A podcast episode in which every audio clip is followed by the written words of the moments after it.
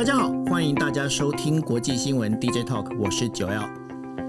Hello，大家晚安，我是 Dennis。是啊，今天的时间是二零二一年的十月十九号二十四点。OK。那我们今天呢要跟大家来聊就是国际新闻哦，那大概会有五则新闻，这五则新闻呢分别是第一则呢我们会跟大家聊到了有关于海地哦，它现在整个一个社会，呃，大家如果记得的话，之前海地总统被暗杀嘛吼，那这个整个一个社会里头的一个动荡的一个状况哦，那接下来呢，其实海地在最近的话，整个社会还是继续的有那种动荡的一个情形，到底什么事情，我们来跟大家做分析。那另外的话也会。跟大家聊到了，就是大家如果知道的话，有一个幸福的国度叫做不丹。那这不丹刚好处在中印之间的边境哦。那在这中印边境当中啊，过去不丹都采取中立的一个状态，但是最近好像有一点点的变化。这到底是发生什么变化呢？我们大家该帮呃大家来分析哦。那另外第三则新闻呢，今天一早的时候啊，就是在呃就是呃那个。朝鲜人民共和国，也就是我们在常说的北韩哦，又发射了一枚，就是呃，算是算是一个导弹飞弹。那这导弹飞弹发射出来之后呢，其实引起了大家的一个讨论。那最近哦，不管是呃北韩也好，或者是中国也好，都有很多的有关于飞弹的新闻。尤其是中国呢，发展出了一个叫做极超高速的这样的一个呃，就是呃。算是一个飞行物的一个系统，那么在这极超高音速的一个兵器，那这兵器的话，这个是呃比音速快上五倍以上，到底怎么一回事？我们来跟大家分析。那另外的话，还有就是呃。大家如果最呃今天有看到新闻的话，呃，这个 Sony 啊，Sony 在七月七号，就是呃，大家如果说七月七号，日本人都会认为是七月七号应该是呃这个七夕哦。但是七月七号呢，对于中日之间的话，一个最大的一个算是近代史一个很重要的一个时间点，也就也就是七七卢沟桥事变。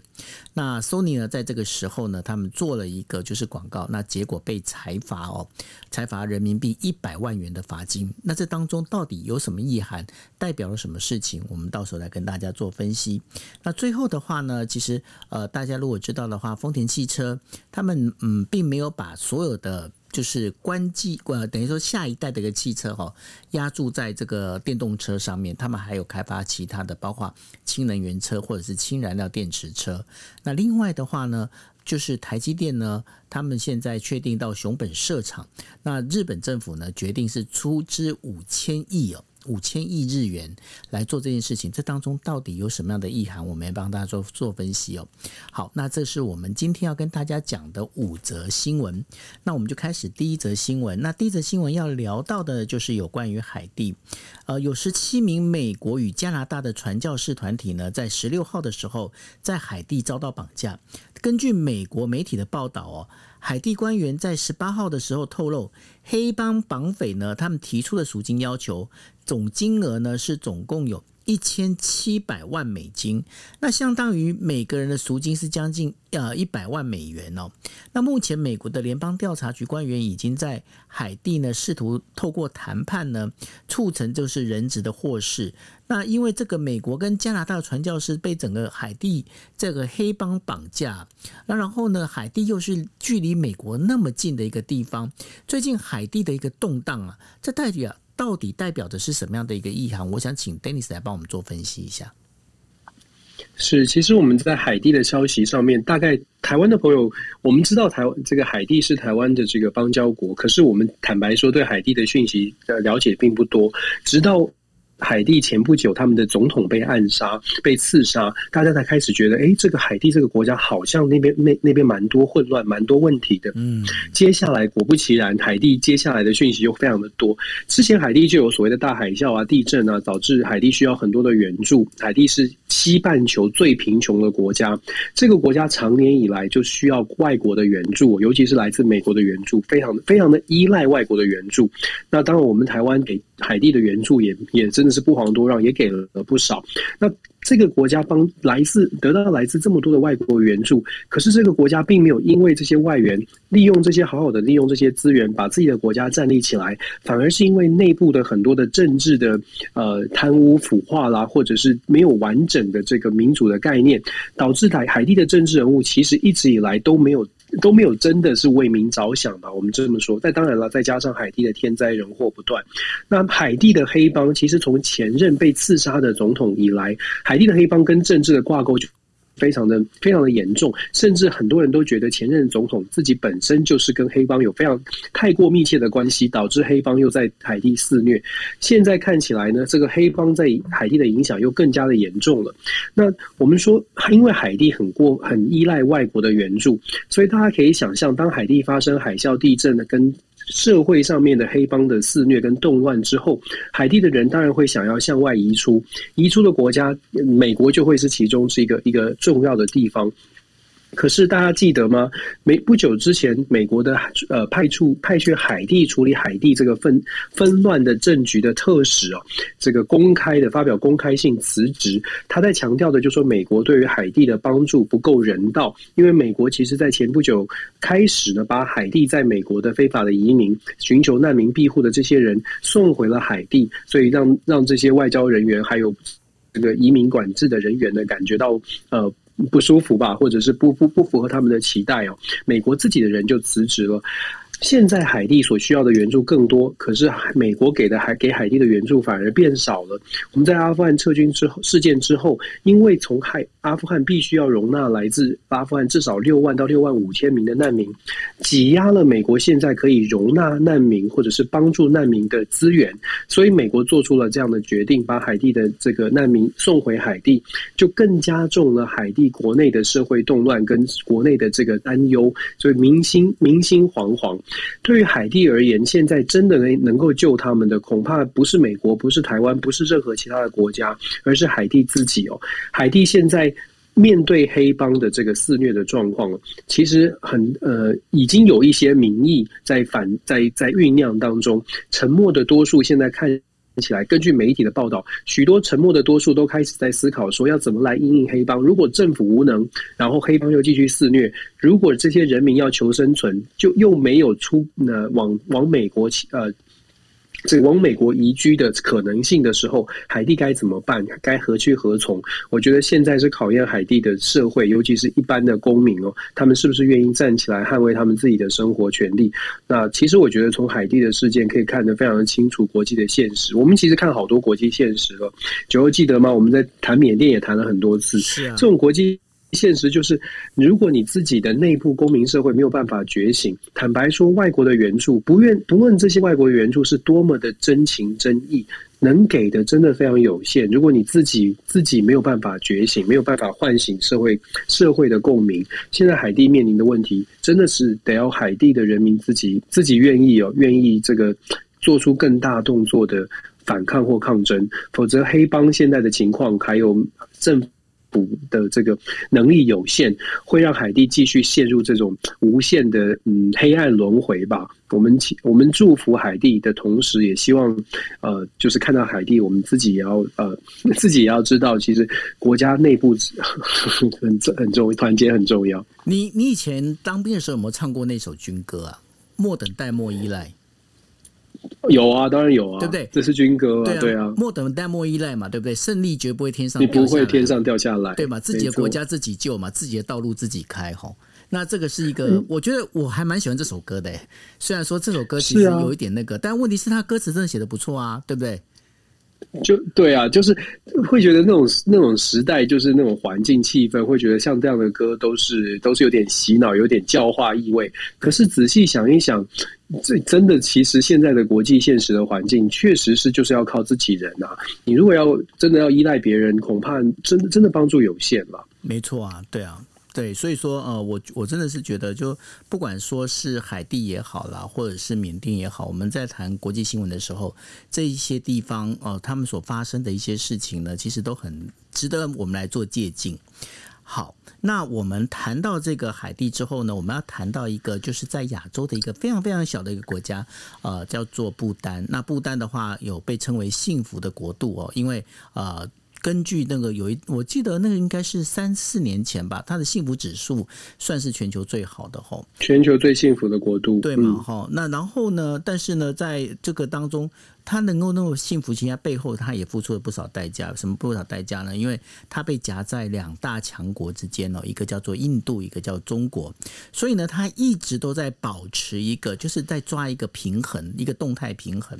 但是呢，在呃最近的话，中国外交部的官网他公布了吼，中国政府代表，然后包他们的外交部的呃外交部的部长助理吴江浩和不丹政府的代表外交大臣叫做多吉透呃。多吉，然后透过了一个就是视讯会议的方式哦，在北京还有廷布，也就不丹的首都，签署了所谓的。关于加快中部边界，呃，中部就是中国跟不丹哦，边界谈判的三步走路线图的谅解备忘录。那吴江浩就说了，中国跟不丹呢，它是一个山水相连的友好邻邦，所以两国人民呢，他们有这样的一个传统友谊的渊源的这样的一个源远流长的一个历史，所以当然就认为说这样的一个做法是很好。但是呢，这个事情消息一传出来之后啊，就让呃印度非常的紧张哦。那印度国内呢，开始就在讲，就在讲什么呢？就讲说，天哪，这个我们现在的这个呃总理啊，就是那个谁呃，我们那个总理就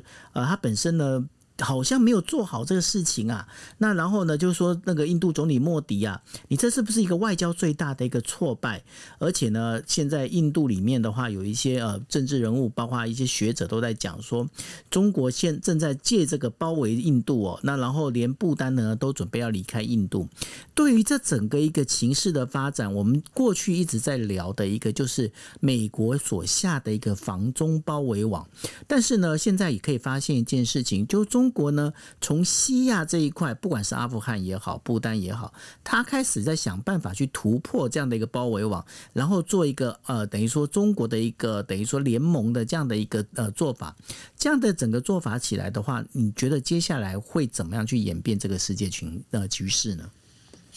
确实，就像九六你说的，这个防中包围网或者是制约中国的这个防线哦，事实上，中国当然不会是进，就是完全。是坐以待毙。你可以想象，如果你从中国的角度来看，你一定会想办法突破。那怎么突破呢？如果从西方民主国家很难下手、很难说服，只靠经贸很难的话，或许最简单的方式就是朝着呃现在可能还不是这么全然民主的地方来下手。那当然从中从接近的国家开始做起，不单就是一个很好的破口。我们为什么这么说呢？其实中国跟印度之间就长期以来有合作也有冲突。那这几年当然边境的冲突是越来越严。演越烈，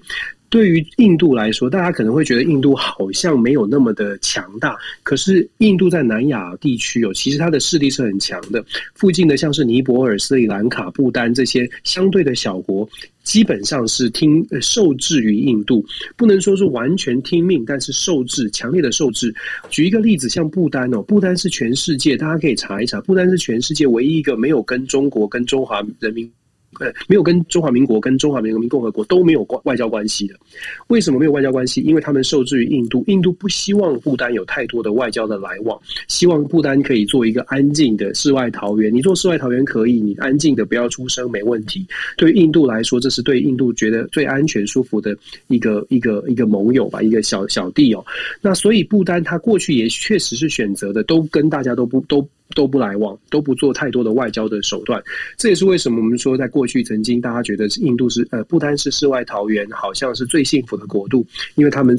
从来不牵涉外外面的这些纷纷扰扰。可是现在门户打开了。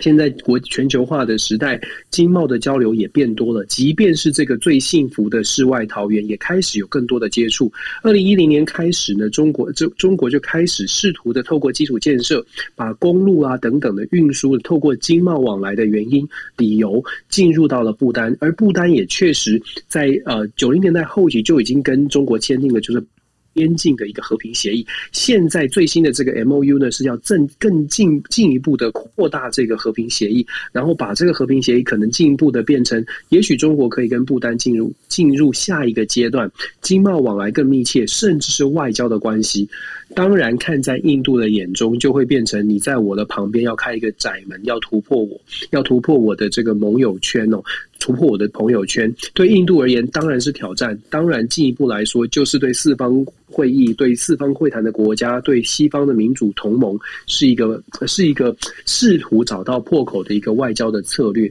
那能不能成功呢？其实对不丹来说，印度的势力跟威力还是蛮大的，所以不丹应该会非常的小心。跟世界上大部分的国家不一样，我们大部分国家谈谈的都是美国跟中国的竞争。对于不丹而言，没有美国中国竞争；对不丹而言，是中国跟印度的竞争。它就是一个这两个强权之间的小国。那我们刚刚也说，它并没有牵涉太多的外交、国际外交。所以现在中国的介入，想要跟中跟不丹打好关系，给了不丹的政府。这个王国一个新的课题，就是国际上面这些大哥们在打架。我以前可以不要管事，可是现在有一个大有一个强权来跟我说：“哎，我现在想要跟你做朋友，想要走得近一点哦。”你明明知道他可能有危险，可是你也不能完全切断关系。这个在中印之间的角色。这个中印之间的位置，不丹现在对于不丹来说，它是一个全新的外交挑战。但我个人会比较谨慎的看待，就是有一些大家可能会觉得，是不是就向中国靠拢了，或者是不是就会向是为哪一个方向倾斜？恐怕没有那么容易哦，因为毕毕竟不丹对没有那么容易的，就说毕竟不丹呢，它跟印度的连接还是非常紧密的。那印度现在也开始采取了一些反制的措施，所以我相信。中国如果想要挖墙角，就说把不丹拉到中国这一边。我觉得至少还有很多的努力要做，绝对不会是这个 M O U 之后不丹就倾向了中国，难度挺高的。那当然呢，中国会继续的，中国大陆呢，它会继续的采用这样的突破突围的方式。毕竟西方的这个防卫线哦，抗中的这个防卫线，确实是很努力的在建构。那中国一定也会更努力的去找出这种防卫线的破口。刚刚九欧你讲了，像是中东中东地区，确实中国现在也开始中国的。大陆也开始更加积极，那更不用说长期以来在非洲的部署，现在想要跟非洲的紧的连接更加的紧密，透过各种的手段，基本上中国大陆现在在做的事情，我们不能，我还是不觉得它是一个朝朝向新冷战发展，但是交朋友，交跟自己比较意念相合的朋友，确实是中国的一个方式哦，就是怎么样能够在国际上面更多更多的人，更多的国家一票。一票的都是每个国家都是一票，怎么样让更多的国家认为中国不是一个不是一个这个罪大恶极的恐怖的国家？我觉得这是中国现在在努力做的事情。透过这种方式，也许可以跟美国的论述相呃相抵消或相抗衡。我们可以看整个大战略了。那至于说军事上面的这种冲突啊、秀肌肉，我个人会觉得它是参考，而不是最终的这个目标。最终的目标是想要透过战略来让。中国的国际地位提升，来防止呃中国被美国完全的压下去，这是中国的目标。那谁赢谁输，我觉得我们可以从战略来看。那这个军事武器的部分呢，我们就是呃冷静一点看比较比较好一点。你是说我待会要讲的这军事武器吗？军事武器，对我，我去，我我，对对对，我要讲的就是军事武器，我们可以很冷静的看，你就会看出后面很多的美角。等一下我会讲，是很有趣的。好，不是不重要，是非常有趣的，都跟政治有关。对，因为军事武器我们要好好讲，因为 Angel 在底下，好吗？我实在有点怕他。好，没关系。那。那我们在讲的就是这个军事武器哦。不过这当中有一个蛮重要的一个点，就是说呢，在今天哦，就是十九号的早上，呃，台北时间是九点十七分，呃，早上九点十七分的时候。北韩他又发射飞弹，他又发射一个弹道飞弹，但是呢，这个跟过去最大的不同在哪里？因为它这个发射弹道的地方呢，弹道飞弹的地方是在咸镜南道新浦附近。那咸镜南道新浦附近到底它是特别在哪里？因为呢，它是北韩的很重要的潜艇基地，它是很重要的潜艇基地，所以这一颗飞弹呢，它其实呃，这韩国的军队里呃，韩国军方他是这么研判哦，这个极有。可能是从潜水艇发射出来的弹道飞弹，也就是 SLBM 的这样的一个飞弹哦。那谈到这样整个一个武器，因为在过应该是在上个星期的时候，北韩其实也有就声称有发射了一枚，就是呃我们今天要聊到的属于就是叫做极超音速的这样的一个兵器哦。那这个呃飞弹的部分，那因为它是极超音速，那再加上呢这一次这个呃。应该这么讲，就是呃，美英国的那个就是呃，应该是《金融时报》，英国的《金融时报》呢，他就提出来哦，他是说中国已经在发展所谓的，就是已经确定在发展一个极超音速的一个兵器，它的飞行的一个速度呢是超过五倍的音速哦，然后它上头还可以搭载核弹头哦。那这当中最大的一个问题会在哪里？因为呢，它其实它的飞行方式，它已经有点接近像是卫星一样哦。那它的那个速度，它可以绕着这个地球环绕地球呃的飞行。那这当中，因为卫星的部分的话，它是环绕地球飞行，但是如果它变成飞弹，其实也很简单，它只要看准看准目标，直接就可以往下就直接呃打下去哦。那用这样的一个方式里头的话，会造成美国其实大家如果过去有在关注美国的这个整个武器防空系统的话，就会知道，不管是萨德也好，有等等的这些飞弹的防空系统里头啊。对于这样的一个极超音速的这样的一个兵器，其实是没有办法做防御的吼，是没有办法做防御，因为它本身呃没有办法去被这样的一个计算。因为过去如果是呃这个弹道飞弹，它是整个打上去之后，然后再往下掉，所以它的一个弹道是容易被计算出来。虽然它速度还是很快，但是呢它是容易被计算出来。但是这一个整个一个极超音速的兵器里头是比较大的一个问题会出在这一边。那大家就会想说，嗯，那。中国发展这个，那美国有没有发展？其实呢，美国在二零二零年五月的时候，它也有打了一个叫做编号是 X 三十七 B，那个叫做无人宇宙呃无人的宇宙船哦。那所以呢，这一次中国也在讲同样的，他说没有哦，各位，它不是飞弹，它是我们在发展太空船的当中的一项。那对于这样整个一个武器战争，其实不只是中国，不只是美国，还有包括俄罗斯也在做这件事情。那所以呢，包括了这个呃，就是美国的这个负责负责军事缩减军事的这个大使，他也在讲了哦。他讲说，如果是中国已经发展出这样的一个武器的话，我们不跟上不行。Dennis，接下来会不会又是一个武那个军事国防的一个战争呢？军事国防当然它是有很很强的这个讯号，有象征的意义哦。你的呃军武的能力设备越强的话，事实上你释出的讯号就基本上你秀给大家看的肌肉是越大块。当然它的贺阻效果是有的，可是现在的呃现在的国际战略呃恐怕不是完全只看军事。我们刚刚说过是一个大战略的一个情况。好，我们先把线速这个话题线索在军事武器的上面。其实这个新闻爆出来，包括我们先说今天早上的北韩的试射的这个飞弹哦。今天早上北韩试射的这个飞弹呢，感觉起来就是新闻媒体报料报报道是说这是从潜水艇潜潜水艇上面发射的飞弹，当然值得关注。可是我们可以从美国印太印太司令部所发出来的这个呃声明哦，他们声明是他们谴责北韩不应该，但很传统的啦，就是谴责北韩不应该去阻阻碍，就是不应该再去骚扰区域的安全这个声明。可是声明当中也有一点。很有趣的，或者是值得注意的这个小小的细节是，美国的印太司令部强调，这对并不是，并不会造成即时性的威胁。我觉得解读这这一段这个小的文字，基本上的意思是说，北韩你可以发射这些飞弹，你北韩你现在的科技，我我们都知道你有这些东西哦。可是很抱歉，这些东西都是在可以控制的范围，没有到让人家觉得很可怕。就是美国好像看到这个好害怕，所以其实我觉得讯释出的这个讯号是。北韩，你就你就射吧，你就你就你就你就继续发射飞弹。我们看到了，那现在有更重要的事情在处理哦。北韩，你先稍安勿躁，乖乖的。我觉得这对这一段时间以来，北韩一直在射飞弹。我们有分析过，我自己的解读，我比较轻松一点的说法是，我觉得北韩非常需要被得得到关注，因为北韩内部有蛮多的经济的议题，我们也跟大家分享过。北韩现在非常期待美国可以早日的回到谈判桌上来谈北韩的经济制裁的问题。可是我们同时也在看国际新闻的时候，大家也都知道，美国现在太多事情要处理了。伊朗也是问题，中呃印太战略也是问题，何时可以处理北韩的问题？基本上就看轻重缓急。北韩不断的试射飞弹，它所试出来的讯号就是：我希望你理我，我希望你理我，有点像百万小学堂，一直说举手选我选我选我。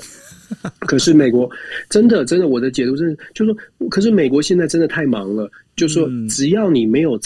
超超过不能控制的范围，除非北韩真的想要挑战这个红线哦，真的去打到别人，否则的话，这已经变成这会变成美国觉得嗯，就是就是相对应的回应就可以了。直到等到美国有空，就会处理北韩的问题，就会来跟北韩谈判。好了，那我们就说军军事武器，中国这个消息也很有趣。大家会不会发现，第一呢，这是又是一个《金融时报》的报道，然后它的时间点其实讲的是八月份的一个事实，但是十月份来爆料出来。八月跟十月中间发生什么事情呢？我们如果从军武来说，美国的雷神公司，刚刚九月有说，去年就有所谓的 X 三十七 B，其实美国雷神公司在今年九月份也成功的试射，就是 Hypersonic missile，基本上是雷神公司自己在九月底的时候，大家查新闻就会看到，雷神公司呃拿到了美国呃空军的美国空军的一个两亿的标案，他来做的就是 Hypersonic，所以美国。雷神公司九月份试射这个 Hypersonic，然后我们看到新闻是八月份有一个疑似的东西，形容是这样，可是中国跳出来说这是太空科技，这不是一个 Hypersonic 的飞弹，到底实际的情况是什么？是不是是不是如同报道所说的这么这么的 surprise？美方我们可以看到一样微妙的一些美角。美国国防部长 Lloyd Austin 在他记者会里面，他回应记者，记者问说：“你有没有很 surprise？” 他说 no comment，他说没，他基本上是没有说有没有 surprise。那然后白宫的发言人在被问。到说美国有没有很 surprise？其实记者想要知道，你美国到底知不知道？美国的情报到底有没有掌握到中国发展武器的进度？到底是不是真的如同《金融时报》所说的这么害怕，这么这么出乎意料？可是我自己的感受，或者是看这些消息串联在一起，我会觉得美国的军方情报单位不会完全的没有掌握，也不会不知道现在中国发展的这个所谓的 hyper 上面的武器到什么地步，反而是这个时这个讯息是。出的时间点是有趣的，因为我们刚刚说了，九月份雷神公司做出了这样这样的一个科技，然后现在十月份爆料告诉你说，中国八月份也开始做了，这代表什么？如果我们比较比较暗黑一点的，或者是比较谋略来想的话，可可能可以连接的是，或许美国的军方或者是美国的这个军武的公司期待。期待在国防预算上，或者是在这个军事这个这个，尤其是这个品相的武器的研发上面，可以有更多的资源投入哦。这是常，这是非常常见的手法。当你需要钱的时候，不是去求你的国会议员帮忙，而是去诉诸于社会，告诉说我们现在这个威胁比想象中还要严重。我不知道这样讲九欧能不能理解啊？就当你告，当你告诉说这个世界上有比我们还强的东西，基本上美国国会要批准。预算它的难度就降低非常非常多，而且这个威胁又是来自于我们现在紧绷的美中关系，所以在这样的情况之下，这是一个非常好的一个时间点，去强调说中国有了一切美国需要加强的事情。再加上哦，其实我们也常常分析到，拜登政府呢，在过去，尤其在阿富汗撤军，做一个特别明显的例子，你有没有发现，美国军方其实对拜登政府的很多政策？可以不能说敢怒不敢言，至少不是完全的喜欢的。包括 Louis Austin Austin 这个国防部长，还有海军的这个，还有参谋总长的联席会议的主席米利将军，都在回应呃这个国会的听证会的时候，都讲到一点，他说呃他们都说拜登总统说。阿富汗的撤军是一个完美的撤军计划，他们都很婉转的说，以撤退、以物流的角度来说，短期之内可以撤十几万，确实是一个胜利，所以是呼应拜登总统的。胜利说，可是他们也都承认，在战略上是一个大失败，这是军方自己的说法。你可以看得出来，军方对于民主党政府很强调外交手段来处理所有的国际冲突。坦白说，军方是有维持的。所以，我们从这个角度，我们再来整整个把这个事情来看一看，你也许就会发现比较微妙的地方，就是到底这是一个军备的冲突、军事的竞、军备的竞争，还是说其实背后有很多那个内部的角力哦？这蛮值得观察的。是，呃，那补充一下，刚刚 Cobra 他有发，Cobra 他有发一个，就是呃纸飞机给我，然后跟我提到，就是说我刚刚提的有关于半导弹的这样的轰炸系统啊，呃。跟就是现在的我们刚才现在在讲的这个所谓的极超音速的这个兵器当中有点不一样哦，因为过去半导弹的轰炸系统呢，呃，在过去美苏的时候都有发展，但现在已经协议不去发展哦。那谢谢谢谢那个 COBA 帮我们补充这一点哦。那这个部分的话，也让大家先知道一下。那我觉得刚刚。那个 Days，我觉得你提的部分我还蛮同意的，因为这就有点像有没有有那个有一些那个庙里面那个鸡童有没有？他说：“哎，你必须要来拜祭，因为你怎么样怎么样。”所以呢，他最主要是还是要你来庙里面朝拜这样子，像不像？我们可以讲说鸡童，不过我觉得真的是这样啊，就是。你就像我们刚刚这样跟大家分析嘛，就是你要怎么样可以得到更多的支持，尤其是要钱这种军备预算，其实是很大争议的。对，对，它是很重要，可是很很大的争议就是你认为威胁的程强度有到哪里？嗯，如果有如果有一群人认为这没有很严重，不是很大的威胁，那你要说服他最好的方法就是就是透过讯息告诉他说，你看人家都已经上太空了，你看过去美国在六零年代那个军那个太空竞赛就是这样啊，你看到苏。过这个苏联有一个有一只狗上去了，美国就很紧张了，完蛋了，我们落后了，就开始不断的要要要让星星上去，要让人上去，就是这种竞赛的感觉，这种威胁感必须存在，你才会跑得更快，才愿意砸更多的钱。所以我觉得这个这一则新闻很有趣的关键关键点就在于时间哦，就像我说的。八月份，如果这个新闻爆料的点是对的，八月份中国做了这样的测试，九月份雷神公司做完做完自己的 hypersonic 的这个 missile 测试，然后十月份新闻爆料说我们需要这个，然后接下来就是国会要预算了，要审预算了。那你觉得这个连结，就是说它的它的背后，它的国内的政治角力，肯定是要纳入考量的。这也是跟大家做一个不同角度的分享了。那当然了，如果从军事的角度，当然我们还是要紧张啊。中呃，美国跟中国。还有美国怎么看待中国的军事的发展？中国的军事武器的科技是不是快速的在进步当中？当然，这是另外一个层次，就一定也要讨论，也叫也要特别小心的。但是，我们从美国国内政治，尤其是钱跟军武相相关的连接，我觉得这也也是可以去思考的一个点对，不过呢，呃，在中国这边的话，呃，的确啦，中国它现在整个国内的话，国家主义的这样的一个呃风潮是越来越盛哦。怎么样说呢？因为呃，如果大家记得我们过去在呃国际新闻 DJ Talk 的时候，有跟大家提到哦，在大连呢有一个叫做呃小京都。那后来呢，因为在网络上被大家就就是被当呃大这个中国的网民直接在讲说，为什么可以在大连里面做一个这样的像日本的这样的一个东西？这个本身这是对于呃就是整个呃就是抗日战争啊是一个羞辱之类等等巴拉巴拉的一些事情哦，使得这个小京都呢。后来不得不去做，呃，等于说先做停业，停业完了之后，他重新改，改成了变成是叫做呃，好像是盛唐还是呃，就是改了一个名称，就跟唐朝做串接了。那然后现在呃，目前应该是可以的，再重新开业哦。那另外的话，就发生在呃今呃就是今天的新闻，中国呢在十八号的时候，他就对于就是中国索尼呢。这个集团呢，就磕了，就是呃罚了一个一百万的这样的一个罚金，一百万人民币的这样的一个罚金哦。那罚金的原因是什么呢？因为索尼在呃，就是今年的七月七号上午十点的时候，开始要发表它的一个，就是说索尼的一个新的一个新产品。这个当中问题会出在哪里？大家如果知道啊。八十四年前了，在北京郊外，呃，就是卢沟桥事变的时候，也就是七月七号卢沟桥事变的时候，开第一枪的那个时间点，刚好是十点钟哦。那所以呢，这个当中的密合度非常的高。那那么高的一个情况之下，当然了，这就造成了就是呃，整个中国的网民他们之间的一个骚动，尤其是中国有很多的，应该有相当程度，我不能讲很多，有相当程度反日的这样的一个呃，就是网民在那边。当然，他们就会觉得说：“哎，你这样子说，你做这件事情，你不是存心挑衅吗？”那站在我们必须要站在一个，就是说，呃，一个。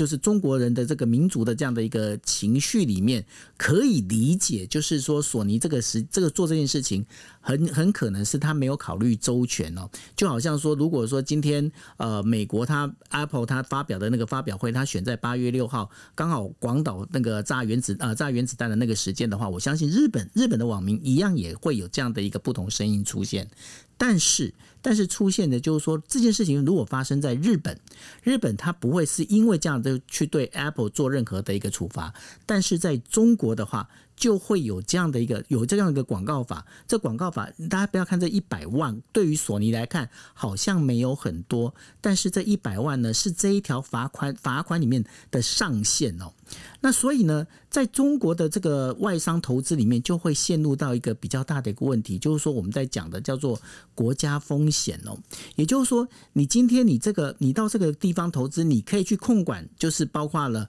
啊人人力风险，你可以去控管到到时候我这个整个一个市场营市市场行销里头，我会有哪些风险？但是唯一无法控管的是这个国家风险，尤其是当国家说走说说走就走，说变就变的时候哦，那那时候。这对于外商来说其实是非常危险的。那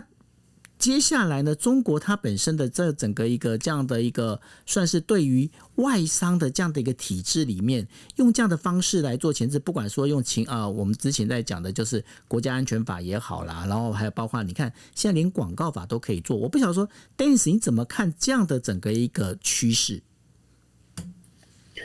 整个趋势就是中国现在抓的很紧，就是很显然的，中国政府现在抓的很紧，而且他也也同时把这个抓的紧的同时，在制度上抓的紧的同时，把整个明星社社会上面的所谓的国族主义的氛围也连带的带动起来。当然，国族主义就是我们说 national 这种国族主义、国家国家情感，其实是很危险的，有点像是火，就是我们要生一把火，这个火有的时候。呃，会会烧过头。那现在现在正在这个势头上，就是在美中的紧绷关系上面，中国国内呢这种可能是稍微的反外国的情绪是比较高的。顺势而为，政府当然可以搭配的所有的所谓的制度，搭配的所谓的反外国的这种这种情绪，达成某种达成某种的管理的制度，或者是威吓的效果，不论是。让中呃国政府获得更多的民意的支持，或者是让外国的企业觉得有点畏惧，必须要呃考虑是不是应该。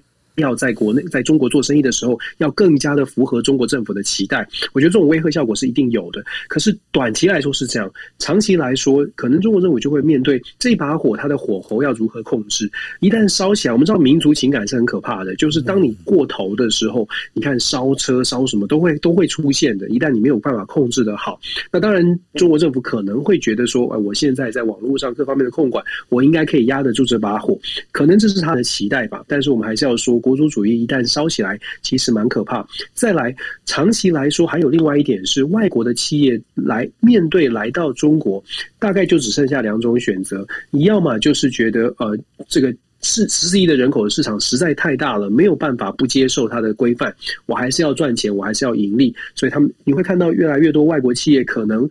如果在经贸的考经纯粹经济的考量，你会看到外国企业在中。我会越来越接受他们的条件条条框框，可是你也会看见有一些外国企业在权衡之下，觉得这样子这样的一个环境不适合他们的投资，他们就会开始找分散风险的地方哦。我时我觉得是时间早晚再加上前置的强度的问题，那考验的是这个外国企业的判断，还有中国政府他自己能不能 hold 住这一把火。我觉得这个是。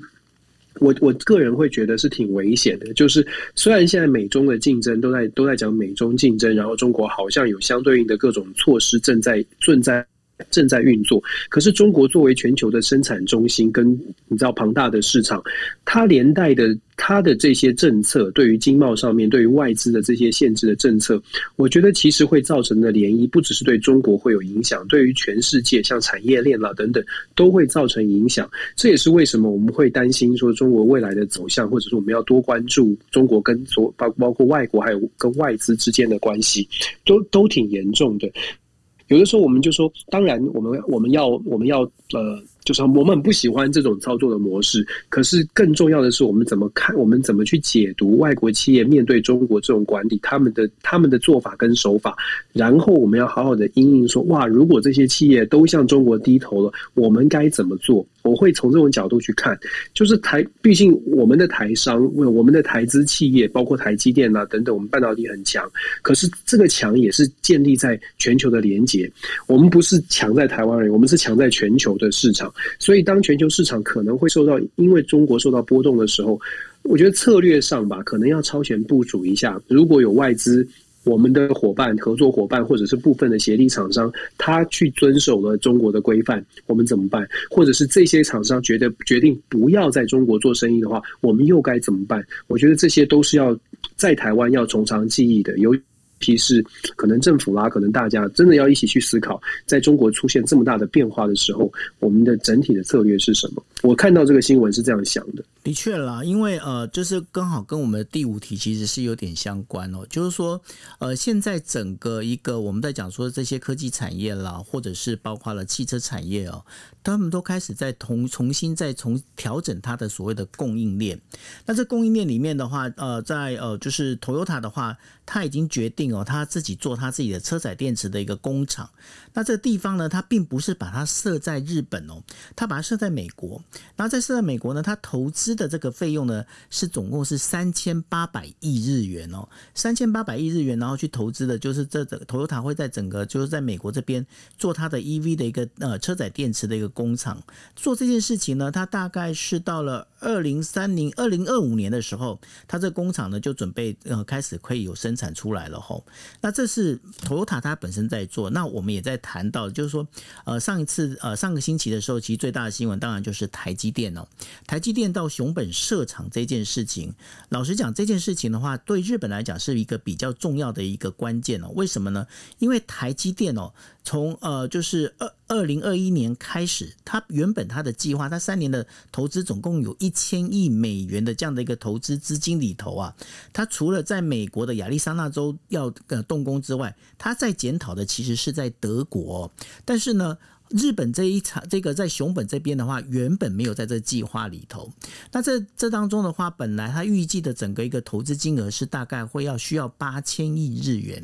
那现在最新的一个消息就是说，日本政府呢愿意从这当中出五千亿日元出来。日本政府为什么要做这件事情？其实他。出这五千亿日元，对于呃这个台积电来说，它基本上它是希望台积电能够过来，这个等于说到熊本这边设厂。为什么呢？因为对于台积电来讲，台积电除了就是让日本政府出钱之外，它甚至呢让 Sony 还有就是 Denso，就是这几家呢非常重要的跟呃就是这整个半导体产业、高科技产业有关的这些公司呢，都必须要投资进来，降低它的一个成本哦。所以对于台积电来讲，这一次的这整个一个到熊本设厂呢，呃，基本上它是等于说被人家是抬着大花轿把它迎过来。那为什么日本要做这件事情？其实最主要也是因为现在发现的就是，不管在在台海之间的安全安全问题也好，或者是整个一个供应链上的一个问题也好，日本开始要重新要再整理它的整个一个这种半导体产业的一个供应链。那对于这样整个一个世界开始去把它开始分成，好像已经开始分到。有两个不同的方向去走的一个情况，你觉得接下来还会有怎么样的一个发展吗？我觉得其实企业都是从避险的角度在看待这个整个国际局势哦，所以其实九欧，你有没有发现，我们其实之前都一直在说，就是台湾需要国家级的策略，然后要赶赶快跟世界的产业链产业链做结连接。其实我们一直在讲的就是这一点，因为企业。我们不能说不能用“商人无祖国”听起来好像很负面，可是其实想一想，企业它存在的，它就是现在不能讲“商人无祖国”，现在讲“商人有国际观”。商人哎，对对对，对，商人有国际观，对，商人有国际观，其实他的意思就是说，他会为了追求利益，在全世界的，他会观察全世界的呃变化，然后来做出他的最最佳的策略，因为他也要他要盈利，他必须要养养活他的这些员工哦。我们看到，包括日本的这个这些呃，Toyota 的决定，我们看到。它设厂的地点，我们看到其实很多国家，包括韩国也也在美国做投资，投资越来越多。很多国家的投资，它的考虑现在会增加了一个，就是所谓的国家风险，连连连连延续我们刚刚的讲法，国家的风险，它有政策的风险，还有真的是区域安全的风险，这些都会变成未来企业的主要的考量。其实台湾我们现在有很多很强的企业，目前台湾还有还有非常好几项。占有这个全球领先地位的这些企业，这些企业才是真的，就是我们非常期待可以早点早点布局，而且是可以透过国家的方国家的战略来做一个完整的布局的，因为这个领先优势是不能不能失去的。对，尤其对台湾来说，这些领先优势不能失去，因为我们说它是护国神山，它确实有点道理。这些领先优势现在可以还现在可以透过这些领领先优势，让我们在全球的布局当中卡位，尤其是我们看到像是 Toyota，像是这些三送这些公司，他们正在全球正正在重新部署他们的全球。全球供应链、全球的战略，很大一部分的原因是因为目前的台海的局势，确实根据所有的人的研判，台海的局势是有一点不稳定的。我们也说过了，未来的，也许不会是兵凶战危，也许不会是大家想象的这种战争的形式，可是变化是很有可能出现的。那任何企业都不希望有任何的变动。就算我们可以不用，就算是不是战争，俄罗如果如果像普丁讲的，就是台海是不会发生战争的，可能会经济经济的压迫手段。想想看，如果你是现在的外资企业，你在研判，就算你觉得台湾很不错，台湾的各方面领呃生活条件还有产业投资环境很好，可是你会不会考虑到整个国际的变局？你会不会担心台海的局势？其实从美国的报告或者是很国很多国家的报告，确实有一些企业是担心的。当然有支持台台湾力挺台湾的，毫无疑问，有觉得说不可能会怎么样，也有。可是也确实有国家开始会担心这种这种这个未来会出现变数。对于企业来说，不管再怎么喜欢台湾，他可能心里都会想着。我们来投资台湾五年、十年，我们讲的是新的投资哦，不是说现有的或者是现在已经有契有有有契约的呃呃这些这些企业，当然这没有短期之内对台湾不会有什么影响，可是长期来说，如果现在这个局势继续延延续下去，也许就会让很多的企业重新思考整个全球的布局，台湾的角色会是什么？那这当然也就是我们所说的，我们的强项的部分是不是能够赶快搭上其他的线？我相信。我相信台湾的政治人物还是很努力在做这些事了，纷纷扰扰之余哦，我相信还是有人在做事。我必须要强调的是，真的不是蓝绿问题，有心做事的人可以把所有的事情都做好，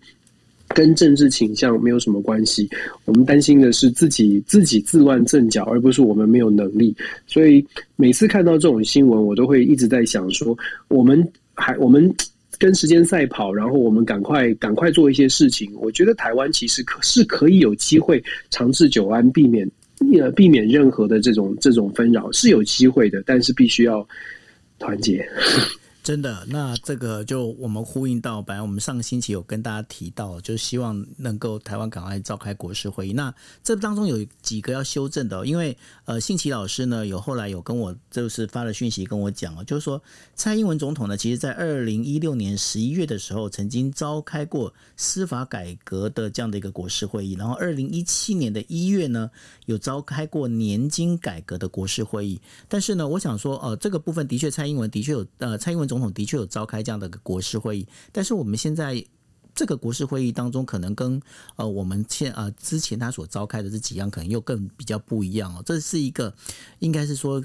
攸关的整个台湾人民，整个台湾的整个一个台湾安全、台海安全的这样一个很重要的一个，大家必须要凝聚一个共识。这个当中已经怎么讲，就是。不管是在野党也好，执政党也好，都要好好坐下来，好好的去讨论我们自己该怎么去定位。这我我认为这个国事会议应该朝向这个部分去做。我不晓得说，Dennis 你是怎么想？